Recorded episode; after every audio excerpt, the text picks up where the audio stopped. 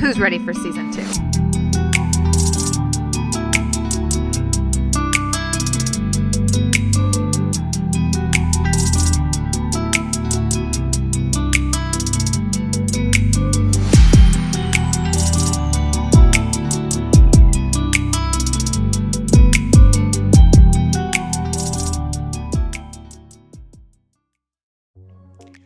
Welcome back to Kylie Says. Today's episode features Alexis Frey, human design reader and your spiritual bestie, that you can find on Instagram at Destination X Alexis. I'll be sure to link her page in the show notes below.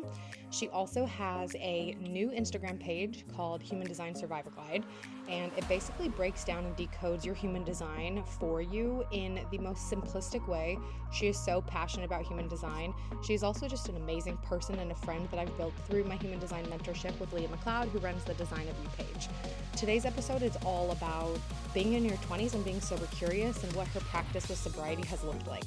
I do have a trigger warning for this episode because we do talk about some sensitivities and trauma related to alcohol induced situations, such as being roofied in the past and how some of those scenarios have shaped her current relationship with alcohol, and how some of those scenarios created a sense of peace in her mind around what it meant to let go of drinking in some of those situations, and how she's used that as a more powerful opportunity to find herself and connect more deeply to her intuition and her spiritual self. She also gives us all of the insight into the different sorts of alcohols that she's turning to that are, spoiler alert, non alcoholic, how she orders drinks when she's out at a bar or out with friends, and even some of the non alcoholic beverages that she'll take to her friends' houses when they're making cocktails or mocktails to allow them to whip something up for her to make her feel like she's included in the fun without having any alcohol herself. We talk a lot about her upbringing and family situations with alcohol. And the reason why I thought that this was such an important episode going into the holidays is because I think a number of us go through this push and pull when it comes to scenarios with past friends, high school friends, etc. When we're going and meeting with family around Christmas, around Thanksgiving, around New Year's, and what our relationship with alcohol looks like. Most of us at the end of the day want to feel good, whether we're drinking or whether we're not. And at times, I know myself, there have been occasions where I've absolutely overindulged in alcohol and I have felt guilt the next day, I have felt shame the next day, and I've toyed around with this idea of sobriety myself, not because I think that I inherently have any problem with alcohol, but just because I've been curious to see what it would be like to be completely alcohol free. Obviously, I was pregnant twice, so I was completely alcohol free during both of those pregnancies. And we talk a bit about that as well, and what it's like when you have a girlfriend who's telling you that she's trying to stop drinking, but she's not pregnant, and some of the some of the thinking that goes into that and how those people are often portrayed oh, there must be a problem. And then when you have a different scenario in life, when your friends are actually becoming pregnant, and there's a completely different reaction to, oh, let me help take care of you, let's get you a mocktail, and it's celebrated that you're not drinking. So we talk about all of those different scenarios, which I think are really important for women in their 20s or in their 30s to keep in mind. I'm very excited for you to hear this episode. I can't wait for your feedback. Enjoy! You know what's a fun fact, Alexis? You were actually my very first return guest. Ever. Wait, no way. I didn't know that. yeah. So I've had obviously when I talk with people, I'm like, we have to get you back. And, you know, talking about, oh, next time we can cover this and next time we can cover this. And when you and I chatted last time, and we were already kind of talking about this just a few minutes ago, but there was like this before of when we talked, I don't even know how many months ago now to now and things have changed for both of us. You're about to start a new job now. You started it. You're in a different period of reflection and of decision making. I was talking about like, oh, I want to start something. I just launched it. It's been one year for both of us since we both launched our podcasts, which is so funny because we must have had that same universal nudge at the same time of year, which to me is very interesting.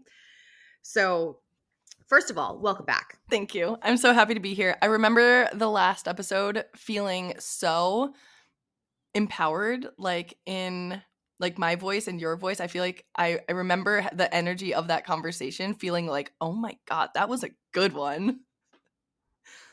Yay. I love that. You know, this might sound kind of silly, and I don't mean to make this like an ageist thing, but I kind of feel like you to me feel like my little sister that I want to just see be super successful and that I just like I'm just very proud of you for listening to what you know inherently that you want out of your life, for doing the work and building your community around you. I think every time I see you just like, oh, she's killing it on just being authentic, it makes me like proud of you because I think that especially today that's something that's really hard to do is to show up authentically when you want something out of life and you know what it is, but you're still, okay, I have to make a living. I have to follow some of these guidelines. I need to get there first, but how do I do it? But I just think that you need to be very proud of yourself for even taking the initiative to listen to that instinctual nudge that's telling you what you want to do and that's giving you some of that like feedback from the universe about you're meant for this, you're meant for something big.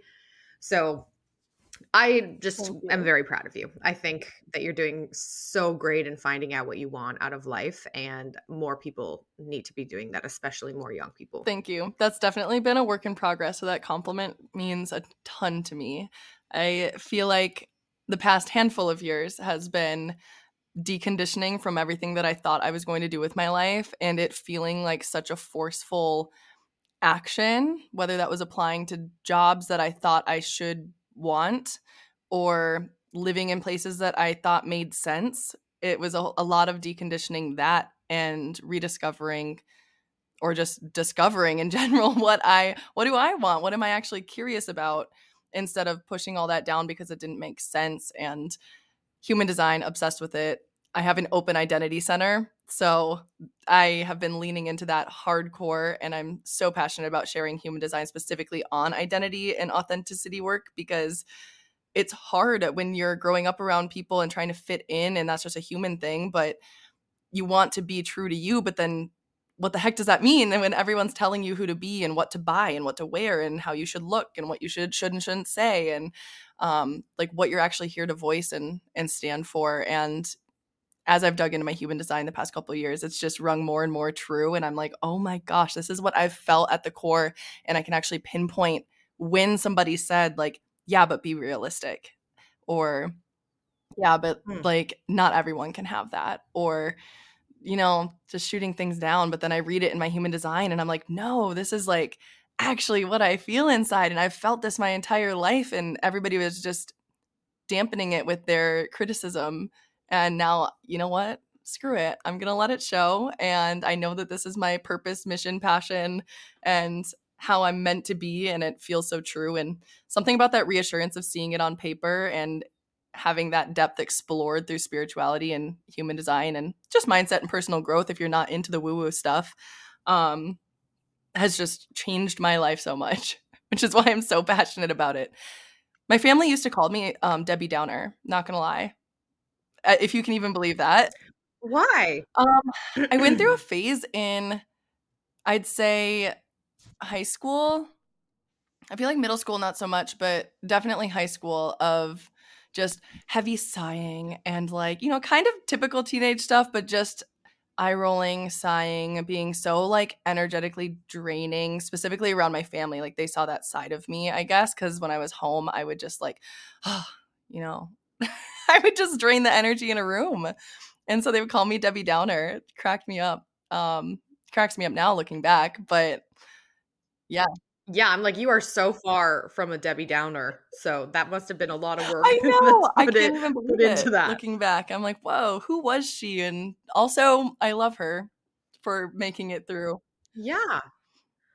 One thing I relate to you very deeply on the Open Identity Center because I also have an Open Identity Center. And when I read that part of my human design, it made me think back to middle school and high school when I would literally change my handwriting to try to mirror someone else's that I looked up to or that I wanted to be or that I thought had just like this tangible something that I didn't have. Like, that's how disconnected I felt from myself that I had to mirror someone else's handwriting that took me so much longer to do for reports or whatever the case might be just to feel connected to an identity, even though it wasn't my own. I used to mess around with that too, but I was also left handed and trying to avoid the left handed smeariness of writing across the page. Mm-hmm. but yeah, I would write in different fonts, I guess. Does everyone not do that? Yeah, that's maybe. I don't know. I feel like no, but maybe it just felt like I knew I was being inauthentic. And because I always have had this desire to be authentic, but I've never truly known what does that look like, maybe it like made me feel like a fraud when I was trying out these different hand like handwriting styles and yeah, technically fonts. But I don't know, it could just be something that I think you just go through when you're that age, like 11 to 16 anyways. Yeah, it's a wild time. Those kids are going through it. Even though they they're all like oh. Gen Z is weird. I'm technically the eldest Gen Z in 1997. Mm-hmm. But even though they look like they have it together because they have all the, you know, social media influences and they know how to dress themselves so well and like do makeup so well. They have all the tutorials and things.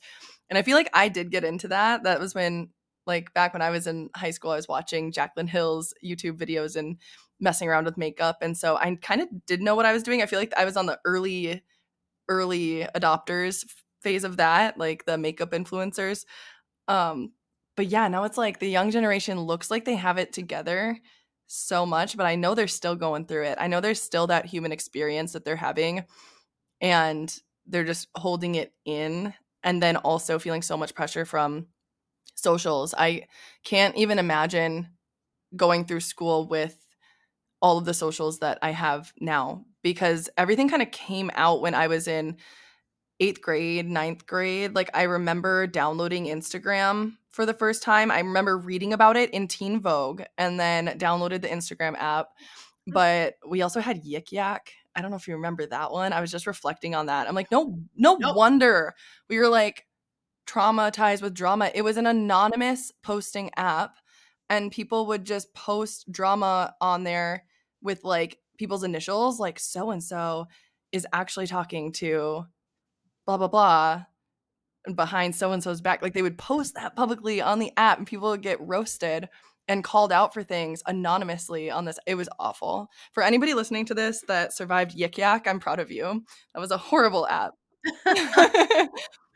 we didn't have like any of these things until after I was out of college, pretty much. Like I graduated college in 2010 and I didn't have an Instagram for a long time. Like I just didn't I wasn't interested in it. I didn't think that it was going to be successful at the time. I was like, who's like what are you even going to be posting yeah, like, about? Who cares? Because we would have to upload albums to Facebook. Like PD 20 like 20 like 2007 and then we'd have to upload 100 photos and it would take forever.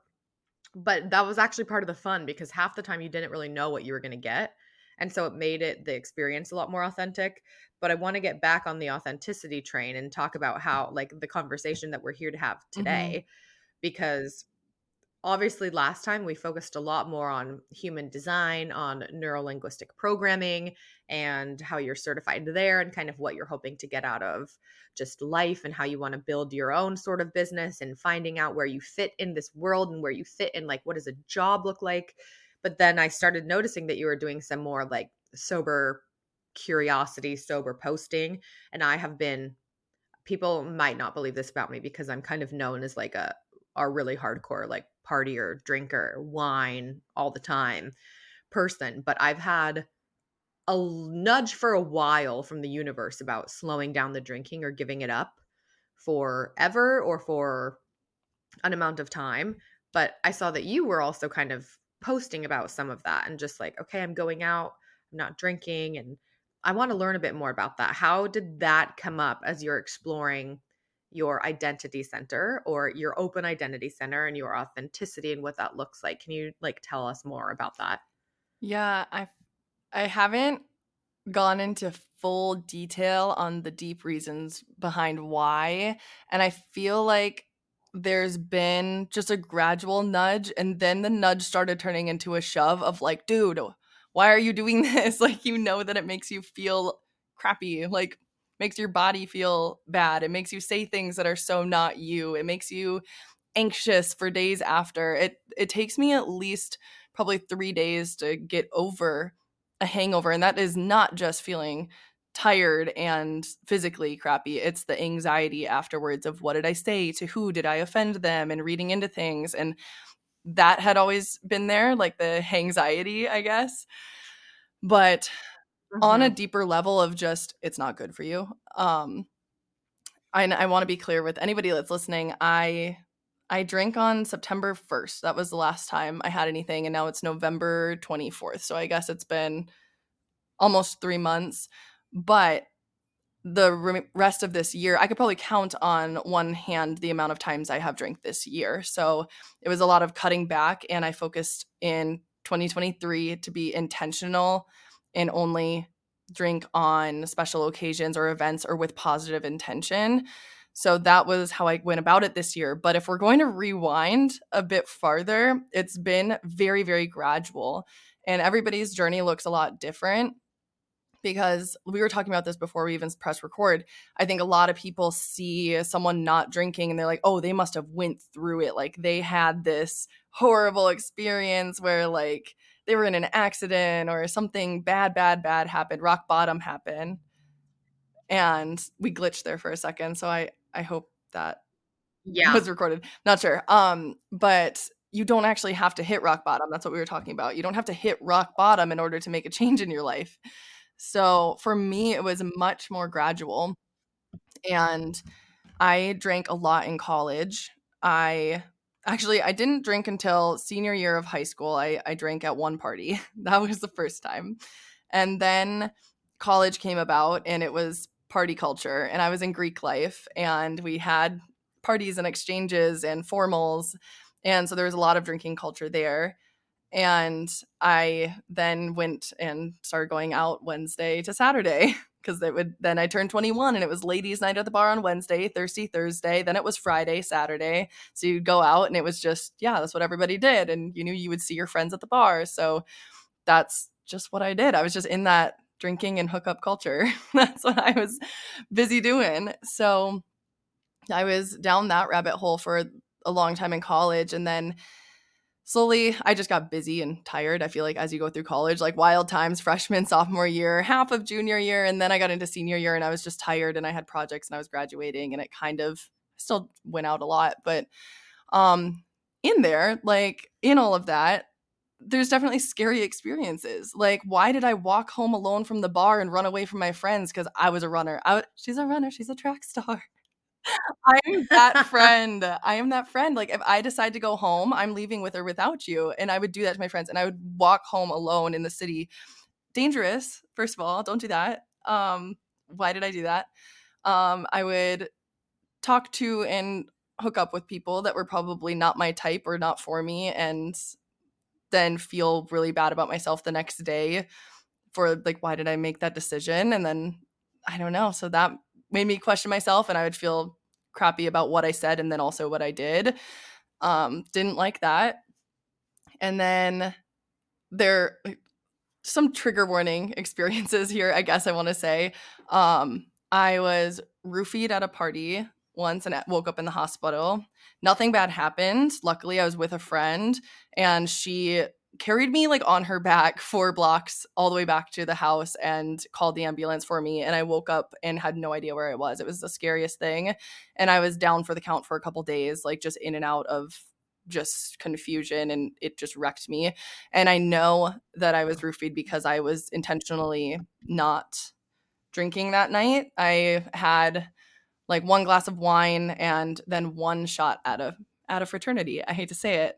Um and some people are like, oh, yeah, well, don't oh, drink at the fraternity. And it's like, your friends are those guys and you just don't expect it to happen. And I honestly don't blame them. I don't think it was the guys that I'm friends with that did it. There's a lot of strangers at the party too. And you never know if it's in the bottle or if it's in the cup or if it, there's so many variations that of ways that it could happen. And that was one like big, big event that happened to me. But that didn't stop me. At, at that point, then I was just like, kind of annoyed and then i was more careful like i only bought like cans and bottles at the bar and like kept my hand over the top of the cup and i was more cautious in that way. Um And then there was one other big event that really rocked my world that I woke up with somebody that I never showed interest in and there I had no recollection of and we can all label it what it was, but that took a long time eh, of therapy and stuff to get over and not really over but through and like learn from and grow from and I guess forgive myself for like you know it's not your fault but it still feels like man I shouldn't have drank so much but also there's two sides of the story too. Um so I guess those two events are like the core like core core base of why I'm like okay those are really impactful events um that really shook me and i'm just like yeah those were a big deal and then i definitely numbed it out and was like no i'm fine let's move on um because that was early college and then just moved on and kept going out kept drinking everything's fine move on with life let's get the corporate job let's follow the path and do all the things that everybody thinks you're going to do and covered it up with straight A's and working late nights and you know let's just keep being me like as long as i achieve everything's going to be fine. and I was definitely rocked on the inside and didn't talk about it with people, I guess. So there's that. I feel like that's worth saying. And I've never really put that out there, what happened. This feels like a safe space. I don't know why I feel like I could share this on my own podcast, but that feels a little bit too close to home. And I feel like I'm in a safe space with Kylie here. Um, and I know that there's people that will relate to it. And I know there's pe- girls out there feeling like it's their fault because they shouldn't have had so much but but you should also feel safe in your environment too so i don't want you to blame yourself if anything bad has happened to you in relationship to alcohol because there's been like fights with family members that were over stupid stuff and i'm like why are we doing this? Like anytime we get together and drink it's just it's not fun anymore. It's like a fine time for a little bit and then all of a sudden it ends with a fight someone's leaving the room like mad at everybody. And I just started to notice that little stuff. And I'm like, this hurts relationships, at least the relationships around me. And we're not connecting on a deeper level. We're not talking about things that matter. Um, everybody feels crappy the next day and eats crappy food, is treating their bodies poorly, which is a very, I'm very passionate about treating your body well. So I guess that at a core to me um, just didn't resonate didn't make sense to go and take care of your body all week and then tear it down on the weekend just doesn't doesn't ring true to me anymore because I did that for a long time let's be clear. Um so it's been a long time coming and I gradually said okay I'm going out Wednesday to Saturday. Let's just go out on Fridays and Saturdays. That was my senior year of college. Okay just the weekend. That's fine. And then I kind of kept doing that. Then covid hit and I was waitressing and had an off schedule. We were all rocked in weird ways. And we were, the house I was living in, we were waking up, drinking with breakfast, staying up until 2 a.m. playing Catan and and doing just or we were so out of whack. I couldn't go to the gym. My body was so confused and we were just drinking a lot because what else is there to do? And also for anybody that's in the service industry just knows drugs and alcohol are kind of rampant there and it's just expected. So I was drinking a lot during COVID with really no restrictions because we were bored. And then I decided to travel. And so I think we touched on this probably in the first episode I was on with Kylie here, but I decided to road trip out west for three months. And since I was driving, that kind of forced me to. And for my own safety, I wasn't going to drink alone. I'm not going to drink and drive. I'm not going to like inhibit myself in an unfamiliar place for my own safety. So there was a handful of times in the first month that I drank, and every time I felt unsafe just because I didn't know my surroundings. And so I avoided that as much as I could. And maybe the most I'd have is like a beer with dinner or something if I went out with somebody that I was meeting up with. And so that kind of forced me to because I was traveling to cut back a little bit. And then I got back home and it was summertime and we were drinking on the boat. And I'm like, okay, so now we're back to this whole drinking in the afternoons and the weekends and winding down with a beer. And I'm like, ah, man, is this really winding me down if I feel so bad about it afterwards? Is this really how I want to wind down? So I started buying San Pellegrinos because they psyched me out into thinking they were White Claws. Because I, I was a White Claw oh, girl. I would drink those like crazy and like water because they taste like water. So I started investing and experimenting with more mocktail type things because it would psych me out and I like the culture of it. I love socializing. I like having something in my hand. And the first hurdle for me was what are people going to think? Like somebody's going to go and order me a drink at the bar and I'm going to say no. What do you mean I'm going to say no? They're going to look at me like I'm a psycho. I, am from the Midwest. Who doesn't want a beer on a sunny Friday afternoon? So I started or like buying NA things and coming up with NA little mocktails that I could order, order at the bar, whether that was just a Shirley Temple, that was the first thing because that's easy. Um, now I really like Sprite and pineapple juice. That's really easy for a little mocktail at the bar. Um, but I just started small there, or I would do a White Claw and then a San Pellegrino and then a White Claw, and I would like stagger them. And so it was these little excuses of, oh, I'll just have a couple, or oh, I'm only gonna have three, and then I'm only, or I'm only gonna have two tonight. And that was good for a while too. And then again, like I just kept getting these nudges where I just asked myself, is this making the night any more fun? Is this making the experience any better? And the answer that always rang back was not really, because I'm worried about how am I getting home? Do I need to order an Uber? Who's driving? Or there's just so many things that run your mind that you don't even realize you're thinking about or where am i getting the next drink who's going to go to the liquor store oh do i have any cash on me there can do i have um like some ones to tip the bartender oh we need to go get that we need to go to an atm there's so many things that you think about in regard to drinking and going out and socializing that you just don't even realize until you take a step back and realize oh I don't even have to think about that because I'm getting myself home or I'm getting my friends home safe. That's mm-hmm. also really motivated me this year. I've been the driver and it's been so much fun and your friends get to be goofy and you get to keep all their secrets that they spill to you and get them their mcdonald's and it's just, it's silly fun but if you can reframe it in that way and like you are taking care of the people you care about most um i've definitely done that a few times this year too but i think all of that background is necessary to understand that it was a slippery slope for me and i've always kind of felt this pull not pull to alcohol because i feel like i'm i'm pretty good at deciding something and just like quitting it or making a commitment and doing it. I've always had that that drive i guess if you're looking at my human design and my my consistent root center of just you know making a decision and going for it. But i do know that if i am drinking and i have more than two if i start that third one i want to party and I just want to keep going. Mm-hmm. And then I'm that person that I will say, You're driving me home tonight. Cool. Like, make sure I go with you. And then we get it later into the night, and I'm like, Oh, no, I don't want to go. You go without me. I'll just Uber. Or, no, I'll get a ride with them, or I'll just stay over because I want to end the party. I don't want to miss anything. And I would start and end, start and end the party in college too. So I've really learned to just you know, observe the surroundings and it might be 9:30 for me and I decide, you know, that's good. I'm to go home now. and I find joy in the dressing up of it and taking pictures with friends and listening to the music.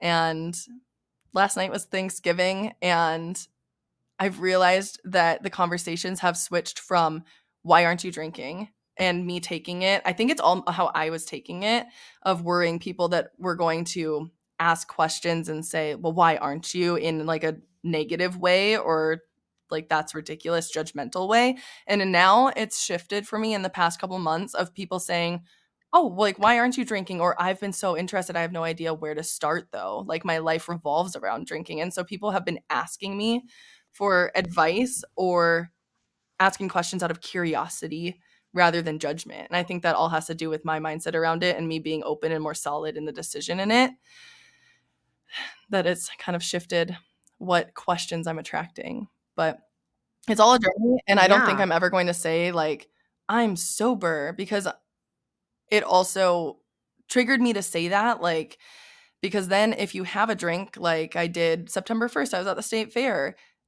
I think it's way worse for you to judge yourself for having one than just to enjoy it if you're with friends and family and then move on. And then you don't have to drink for five months if you don't want to. But as long as you're making the decision from an intentional place and it's for positive intent, specifically, like a lot of stress on that, then I think you know, the journey is up to you to decide when it's serving you and when it's not. And you'll know when it's not. Mm-hmm. Well, thank you for sharing all of that. First of all, that took, I'm sure, a lot of courage to be able to just talk about in general. I think that there's this overwhelming sense of guilt that's associated with alcohol in general. And then as a young woman, trying to kind of like figure out your path and figure out the lifestyle that works for you. And then being in situations where there is a lapse of memory or waking up and just feeling terrible and then having to kind of live with those consequences. It's still insane to me that it is actually the most readily available toxic substance that we can all get. And it's so accepted. And there's been this culture that's been created around it. Like party culture is cool if you're the party one. Like I was the same way. I still kind of am to a degree about like, I'll start it and I'll end it. Like I can drink with the boys. Like that was always something I always used to say in college that was something I was like proud of. And I think a lot of what you said will resonate with a lot of people, not only the situations and the scenarios, but also when you kind of start becoming aware of some of the things where you're like, is this a problem? I remember also being concerned about having one drink in my hand and wondering, when am I going to get my next drink? Mm-hmm. What do I, how do I have to, like, how are we going to get to the bar in order for us to have someone buy us another drink? And that's obviously problematic. But I think one thing that you touched on that is actually really important that I was someone on another podcast had said something along the lines of people really don't care about you that much and not in a negative way, but we place all of this importance on what are other people going to think if I do this instead of just saying I'm doing this, they will love and respect it no matter what. And we wonder, what are they going to think if I go off my traditional habits? How how are they going to interact with me if i'm not drinking but we traditionally drink together? What might that look like when overwhelmingly the people that love and care about you are going to just say oh why? and then be like oh okay great good for you maybe i should do that. and most of the time the experiences are positive but because it's so culturally acceptable to be the drunk party person and always want to be engaging in those sorts of behaviors it's almost stranger to be more mindful of your health and wellness than it is to just let it go and drink away your feelings and your emotions because it takes a lot more courage and a lot more strength and a lot more awareness and intention to say I am not going to drink because I found that it's not serving me in these ways when I'm trying to become the best or highest version of myself or whatever the case may be. And I'm definitely someone that once I start, it is difficult for me to stop because then I loosen up. I'm having some more fun. We're dancing on the tables. We're joking back and forth. We're going to the drive through. Like there are so many things that just make it everything feel a little bit more lax. So, first of all, I mean, that's great that you have even been able to intentionally make a connection between how your body feels and how you want your body, your mind, and your spirit to feel in this life and in some of these places where drinking is so prevalent. So, have you found that when you're not drinking, the response has actually been different than what you were anticipating it might be from your friends? I think at the beginning, or the first few times that I decided to go out and just try not drinking for one night, I was perceiving the world as eyes on me because I was feeling so out of my element and it was a me thing. I think the whole time it's been a me thing. And that's kind of, I mean, life is like that. Whatever you are mm-hmm. expecting mm-hmm. to get, you will receive. So I would go out and feel weird going up to the bar with my friends and they're order- ordering like you know espresso martinis and then i say oh i'll take a shirley temple please. And people are like a shirley mm-hmm. temple with what? With vodka? And i'm like no no please no vodka. Like let's just i'm just gonna sip this. And i kind of hid behind being the driver a few times for sure. I was like you know what? I'll drive. Then you don't get questions. And i'm like you know what? That's a tool mm-hmm. actually for anybody that is curious but doesn't really want to put it out there isn't ready to rock the friend group, I guess, just offer to drive one night. Like, you know, I'm not I'm just not feeling it. I'll drive. I still want to go out and hang out and dress up and have a good time with you guys, but I'll drive you. Cool. Like that's a good kind of safety blanket way to start or to experiment and just see how you feel around your friends when they're partying and you are just kind of observing the environment. Um, I feel like all of my friends that I've been close with for a long, long time, none of that's changed. And I Mm-hmm. Like I said, everybody's relationship is so different. Some people can't have the alcohol around them. Totally understand. For me, it's less that. Like, I still it- love the flavor. I love athletic brewing. I love IPAs. So, like, I'll buy those types of things so that I can enjoy a fun drink. I, I call them fun drinks. Every- All my friends know I'm like, oh, I brought my fun drinks, whatever it is. Mhm. And I had a movie night with a friend and she brought over a bottle of wine for herself. That's fine. And I made myself a mocktail and we have had a great time. and so that doesn't bother me, but I know everybody's so different. I just, yeah, I think it can change your friend groups. For me, it didn't too much because I was already traveling and I was by myself a lot. And now I just go out to dinners with friends and they'll order cocktails and I'll order a mocktail, which they're becoming so readily available on menus around here in Minneapolis. I would assume maybe out in California they are too. But I'm Mhm. so excited to see like there's actually mocktail menus like on the menu and they'll have more than one option and it, and they're creative and they're fun and it's it's just such a good option. I love that. And regardless for people that are you know maybe changing their relationship with alcohol like also for like someone that's pregnant and doesn't want to drink but wants to feel involved like I actually am wondering I want to hear from you if from going from party culture because I've found this so, so fascinating that women partying their lives away and then for 9 months they're super duper healthy and then oh I can't wait to have this baby to have a glass of wine and then it's like okay so now you're to go right back to where you started. I kind of wonder how that gap feels when it's like you'll do this for the child but like why wouldn't you do it for yourself afterwards because I think a lot of Mhm. women go through that roller coaster of I can't wait to get back you know? Yeah, I think that there's a I think that that's a great question and I think there's this social pressure when you get pregnant. Everything is how are you going to bounce back? How are you going to get your body back? How are you going to get your life back? How are you going to get this back? How are you going to fit back into your old jeans? There's this narrative around as soon as you get pregnant, that version of you just dies or stops and then you have to figure out how am I going to get back to that?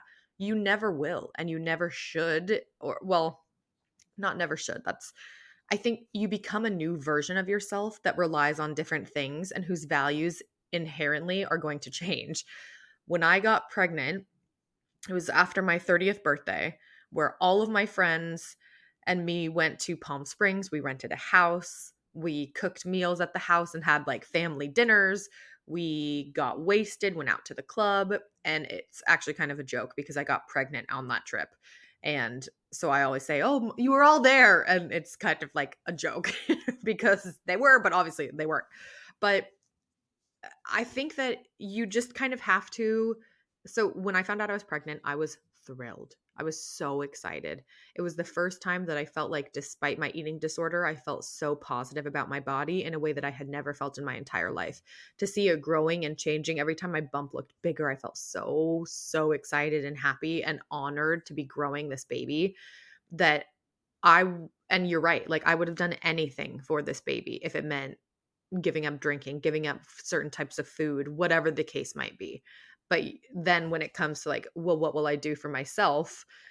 there's always a level of well i can hurt myself as long as i'm not hurting someone else that i care about. Mm. but i think the drinking culture thing is kind of dependent on the person. I know in different countries they still do drink when they're pregnant and it's not taboo. Here in the us i think it is seen as quite taboo. If you were to go out like nine months pregnant and order a glass of red wine i think that it would be very much looked down upon I think that it's all dependent on what your comfort level is, but also if you're breastfeeding right after you have a kid, you can't just go back into that drinking. One thing I think that's a misconception is that people think, oh, I've had nine months off, so my tolerance is going to be super low. I did not find that to be the case. Maybe a tad, but it's more like I had been, I've been drinking since I was like 15, technically. So my body has had a lot of time to get used to this substance. It's like if you've smoked weed since you were 15 and now you're 35 like me, you're probably not going to suddenly be like, wow, I'm way higher than I was nine months ago. Like, I feel like it's going to be relevant and similar. But I think it's just a little bit dependent. Like, and it's different when you're drinking and you you have no one in your friend group that's pregnant when someone stops drinking because you're like oh what's going on? Like why are you doing this? What are you trying to achieve? And then when you're with your girlfriends and they're not drinking and you're like oh my god you're pregnant aren't you? And it's like yeah i'm pregnant. And you're like oh my god okay like let's get you a mocktail. And mm-hmm. it becomes this different perspective like i'm so happy for you. Take care of them at all costs. Whatever that they is- need water make sure they're hydrated. That is so different than mm-hmm it is it is so funny and me being in the age i'm 26 so i feel like 26 year olds are all across the board. Like there's people that are married with their third child on the way there's people that are just getting engaged there's people that are single doing their corporate careers there's it's a weird time in your 20s and so it is kind of like that i'm like i'm single like i'm clearly not pregnant so i'm out there not drinking and it's more of that well why though. And so and it makes uh, other people do stop for a second. they're like, "Oh, cool." Or they're like, "Oh, well, I'm going to drink because blah blah blah blah blah." I'm like, "That's cool." And then they're like, "Yeah, but it's just mm-hmm. because blah blah blah blah blah." I'm like, "You don't have to justify it. It's okay. like I'm just not going to." And so there has been some of that where I'm like, "Oh, you're really defending your drinking to me right now. You do not have to. I'm just not doing it for myself, but maybe you should reflect on that a little bit because it's bothering you that I'm mm-hmm. not. So there's some of that. Not much though, but like it's all for you. Like I know that I'm I want to work up work out at 7 a.m. tomorrow. So that's why I don't know. There's just your own personal reasons. And as I've gotten more solid in that and talking about it, or even coming on this podcast and talking so openly about it, um, it's become easier to have those conversations and just be like, oh no, I'm not, but like totally cool. Like I want to celebrate you. I went to a birthday party the other night downtown at this fancy lounge and I ordered a Shirley Temple, no shame. And a lot mm-hmm. of times. I'll ask for things. They'll usually put NA things, NA things in like plastic cups or even just sparkling water in water cups and I will ask for it in a cocktail glass to feel included and to also just I don't know, mm-hmm. it's fun to avoid looks fit in, feels fun, you feel included. I am huge on the glass. Like I will put my my mocktails in wine glasses. I just like holding it. Anything to just enhance the experience. I love that. But I wanted to I wanted to bring up one thing that was a thought way back. but something that I asked myself and anybody listening to this that is thinking about cutting back, I just want you to ask yourself what you're drinking for do you feel like you're more fun? Do you feel like you're sexier? Do you feel like you're funnier? What is it that you're trying to enhance or take away? It kind of goes both ways, depends on your relationship. But there are people um, that are drinking to take away emotions or to cover up this or to wind down from work. Okay, well, what about work? Is winding you up then? Like what about and do a bit of that reflection to understand why? Because it really helped me to understand that I was drinking for feeling like I mean I am witty witty and funny anyway but I felt a little bit more unfiltered. I was you know a little bit more confident and it was it was like all these qualities that I wanted to enhance but I felt like you know the alcohol gave me that you know i think most people do have that experience.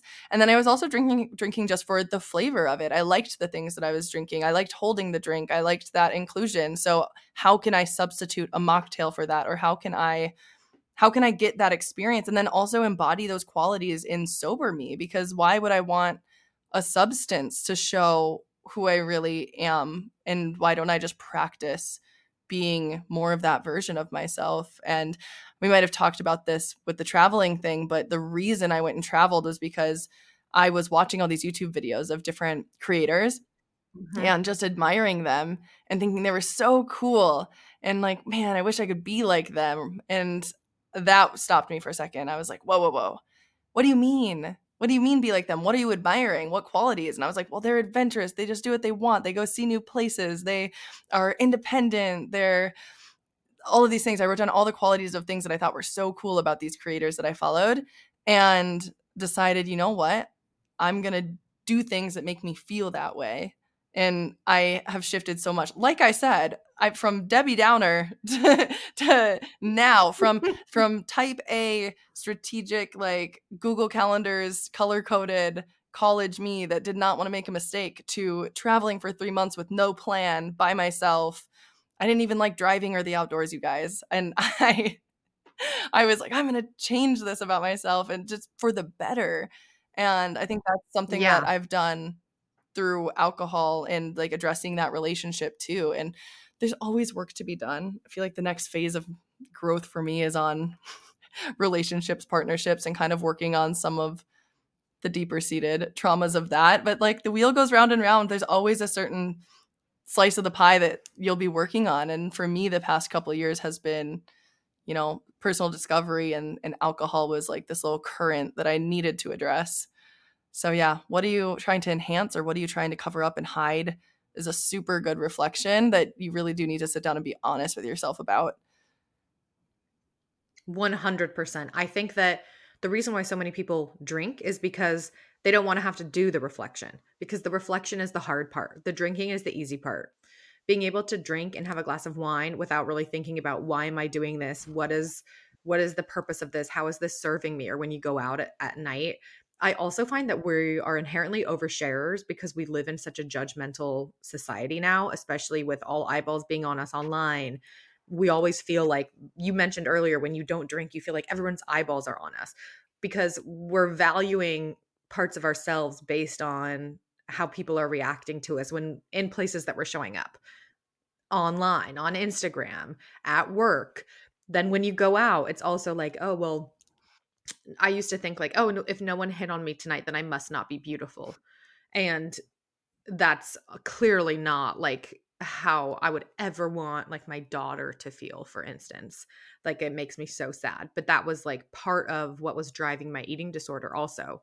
So I think inherently there are two things that I wanted to call out. One, what you brought up is so spot on, asking yourself the why people need to do that more and that's the hardest part is being able to figure out that why but also because we live in this culture of oversharing it doesn't mean that you have to overshare. There's a sense of confidence you'll get in just saying i'm not drinking and then just moving on and saying but if you want to grab me a pineapple juice later you know where to find me and kind of like i always believe in uh, and this is kind of something i adopt at work also if you can tell that something in how you might respond that's how you need to do something for yourself might create an awkwardness or attention for someone else there is always a one liner or a way for you to make that person feel more comfortable in your decision knowing i am sticking to this decision because it means something to me despite if it means something to them. So if i have to tell a client i have to i have a hard stop at x30 today I, you know, I'm giving myself 10 minutes of no screen time so that I can eat my lunch without being on my computer. Like, thank you so much for understanding. It doesn't leave room for the questions.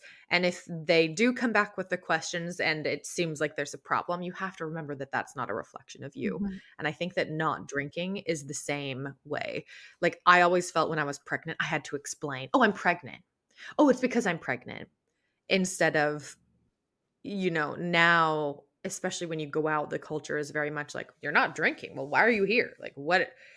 What is the purpose? And I feel like you have to come up with those similar to the questions of why are you drinking? You have to be able to come up with those responses that make you feel confident, secure in your decision without room for wavering. If you're trying to stick to something like this, that makes you feel better. Mhm. If someone asks you why you're not why are you not drinking, you can easily say, "Well, why are you drinking?"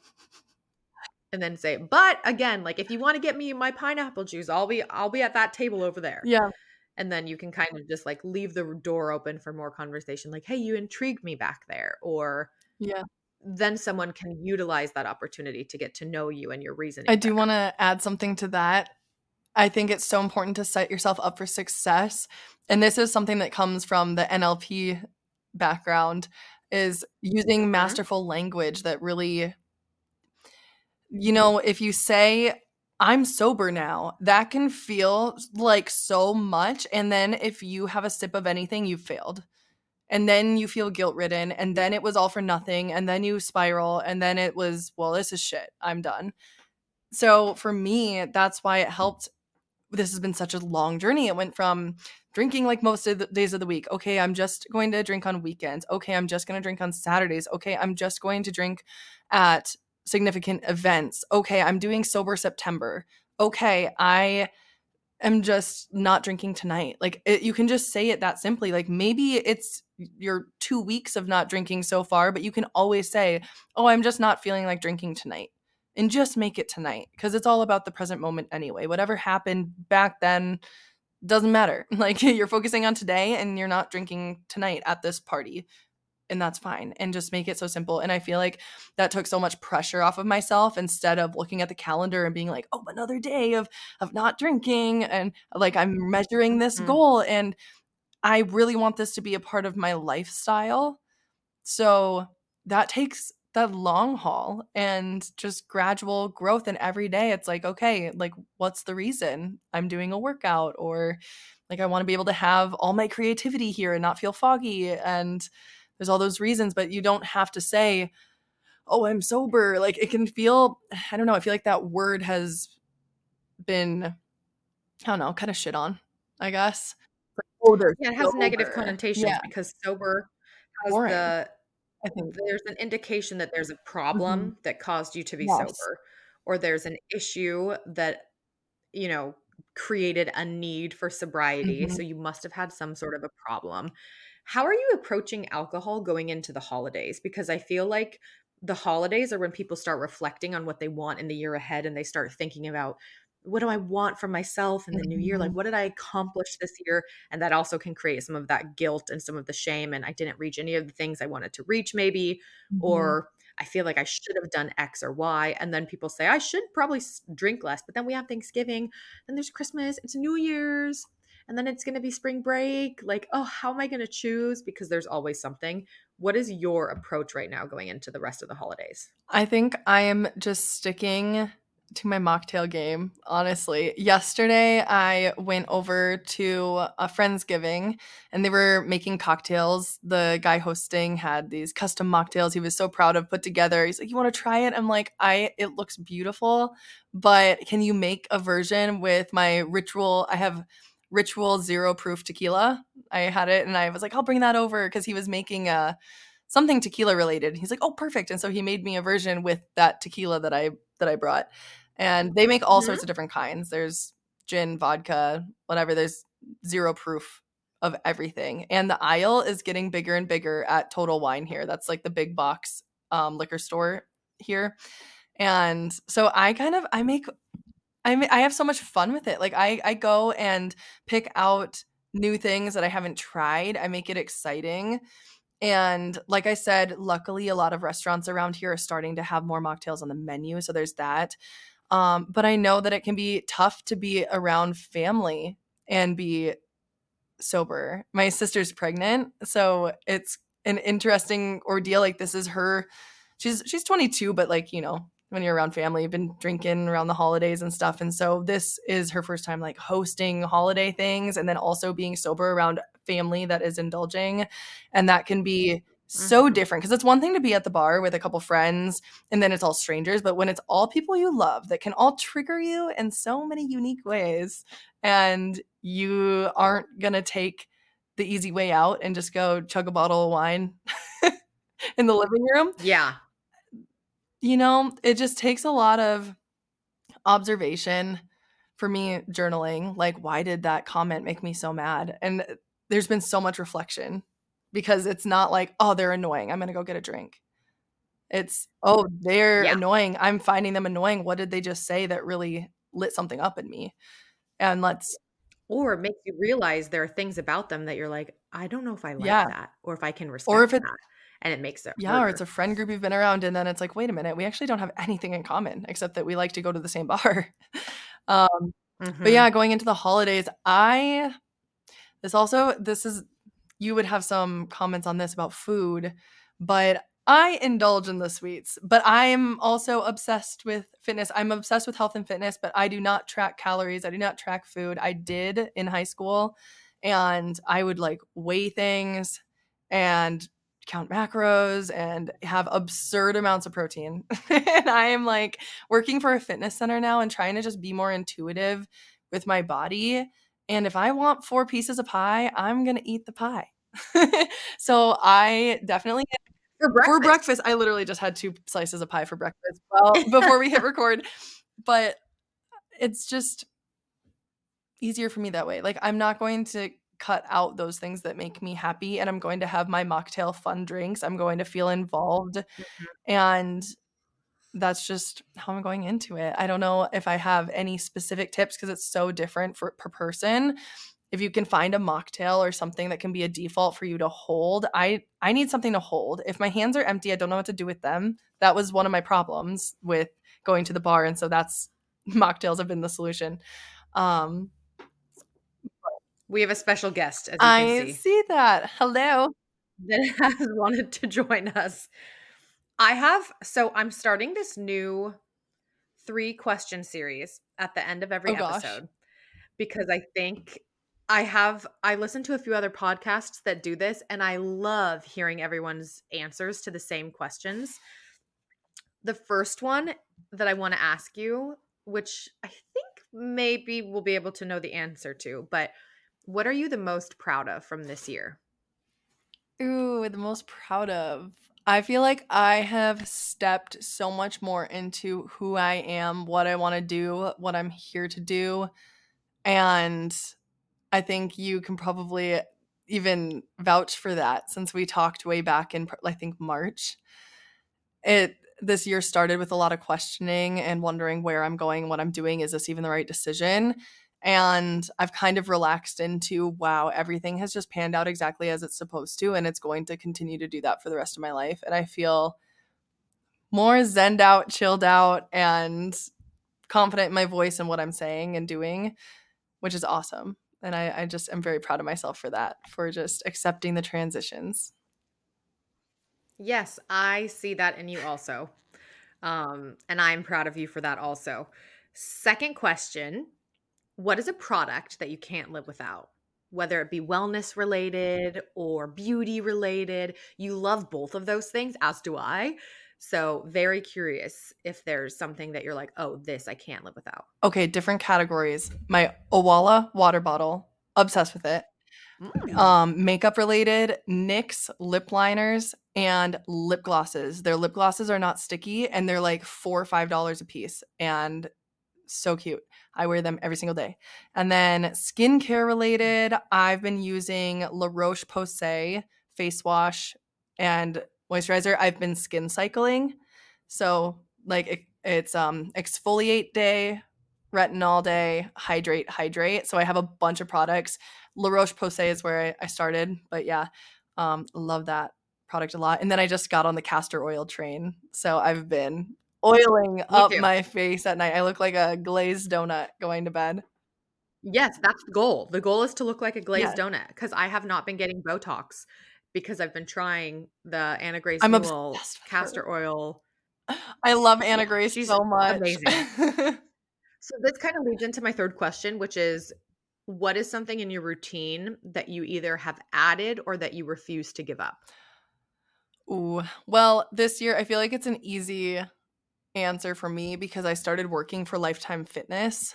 So I'm on their concierge team. I'm not an instructor or anything, but they have a ton of group classes. So I started cycling, I started doing CrossFit style training, circuit training. I started running this year, treadmill running, and not competitively. I have some crazy coworkers that like to run like 100 miles at a time, and I'm not that person. Um, but exercise and fitness and making it a part of my routine and actually enjoying it and doing things that are fun. And I preach this to everybody that will listen that fitness gets to be fun and you don't have to go to the gym and do a certain thing. Like literally just show up and use the machines that look fun to you and just just enjoy it. It's an adult playground and you get to listen to whatever music you mm-hmm. want. Oh, I love get to- that. An adult. That's how I how I treat it. I'm like you get to listen to whatever music you want and you get to go in there and do whatever you want as long as you are moving and challenging your Yeah. body. Like go you. Go do yoga every day if you love it. But I really do like my job a lot because of that because we have barre we have yoga we have HIIT we have crossfit and i have access to all those classes so fitness has really come back into my life and that has just helped so much Move in a way that moves you, I think Yes. is like the goal of what work working out should Mhm. be.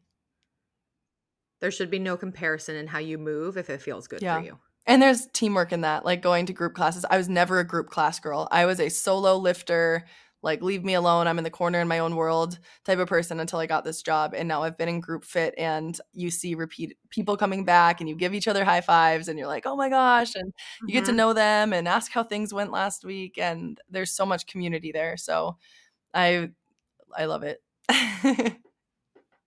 I love that. Those are all good. And I'm going to have to ask you exactly how I spell that Owala water bottle because Walla. It is O W A L A. And they sell them at Target and they're different colors. Like there's three different colors on each one. Oh. Yeah. They're awesome. Yeah, that's the, cute. The amazing thing about it, so it has a little handle so you can hold it. Like if you're hiking, it little swings and it's easy to hold. And then the top of it pops open and the mouthpiece, you can there's a straw, but the straw is not sticking out, you know? So there's a straw or you can tip it. Okay, yes, I like that. I always have to have a certain water bottle for when I'm at the gym because if I'm on like the stair stepper or something, you can't have one where you have to lift it up like that It's both. and chug it or you're going to spill it all over yourself. it's both. Yay! Okay. Well, thank you so much for coming back. My first repeat visitor that I just am so excited about. I can't wait to follow how you move through this new journey of life and kind of where it takes you, what you continue to discover about yourself. We already went through a little bit about where people can find you last time, but can you tell us all again and maybe tell us what people might find when they come across your profile? Yeah, I feel like so much has changed. I'm still at Destination X Alexis on, I guess, my, my more personal mindset, spiritual related um, Instagram. And then I'm starting, slash, I have started, there's one post on it. So I'm working on it um, at HD Survival Guide, Human Design Survival Guide. So I started a new Instagram for that so that I can just geek out over there and make memes and be spiritually funny and have that side of me as well. So I'm really excited for that. I've been focusing a lot on human design groups. So, kind of intro to human design, decode your human design, purpose in human design, or whatever the group is really leaning into or needing. And I kind of adjust the presentation accordingly. I've done it a few times now. I did it for a therapy clinic that had a team of eight. So I did it for their team and kind of assess their charts and how their energies work together. And then I've done it for one of my other friends who has a spiritual community. So there were 14 girls on that call, and we just kind of did decode your human design, how to like access your purpose in human design and, and all of that. So I've been really leaning into kind of that teaching and then community um, in the larger group space. And I do one on one readings as well. So anybody that wants a deeper reading after that or listening to this and would like a human design reading, I know Kylie does them as well. Um, so yeah, leaning into that too. And I've been starting to make resources. So I'm working on human design resources. Um, um, that will be available in my bio soon too. So all sorts of moving parts around here. I'm just slowly but surely building building my business and what I'm meant to do and just letting the universe guide me, I guess. I cannot wait to see some of your resources. I feel like you have a you're just so passionate about human design, but it comes across in how you talk about it, in how you show up online, and I feel like for anyone that's curious about it, it's it can seem convoluted and seem like, "Whoa, there are so many numbers here, there are so many pieces here, there's so many shapes and colors, like what does this mean?" But you approach it with such this calming energy of hey don't get overwhelmed like let me help you understand what this is like which for anyone that's curious i think it, that is absolutely the attitude that's needed if you're looking for someone to help you to your point decode what your human design might look like who might i be how might my energy work and for someone who's actually put it into practice and is now using it as a guidebook for their own well-being that you're doing I just think people definitely need to check out what you're creating and stay tuned on your human design resources in particular. I'm having so much fun making memes, by the way. I'm I need to show you after this some of the stuff I've been working on. You, you can get a. Yeah, I want to see. okay, well, thank Yeah. you again, Alexis, so much. This was great to be able to reconnect with you. You're amazing, and I always appreciate you spending some time with us here. So thank, you for having me on. I hope that anybody listening that's curious about that's sober curious that this helped and just know that everybody has their own journey and if you're just feeling that curiosity that's kind of the first nudge and you get to experiment and it's your life to play with. So good luck and you've got this.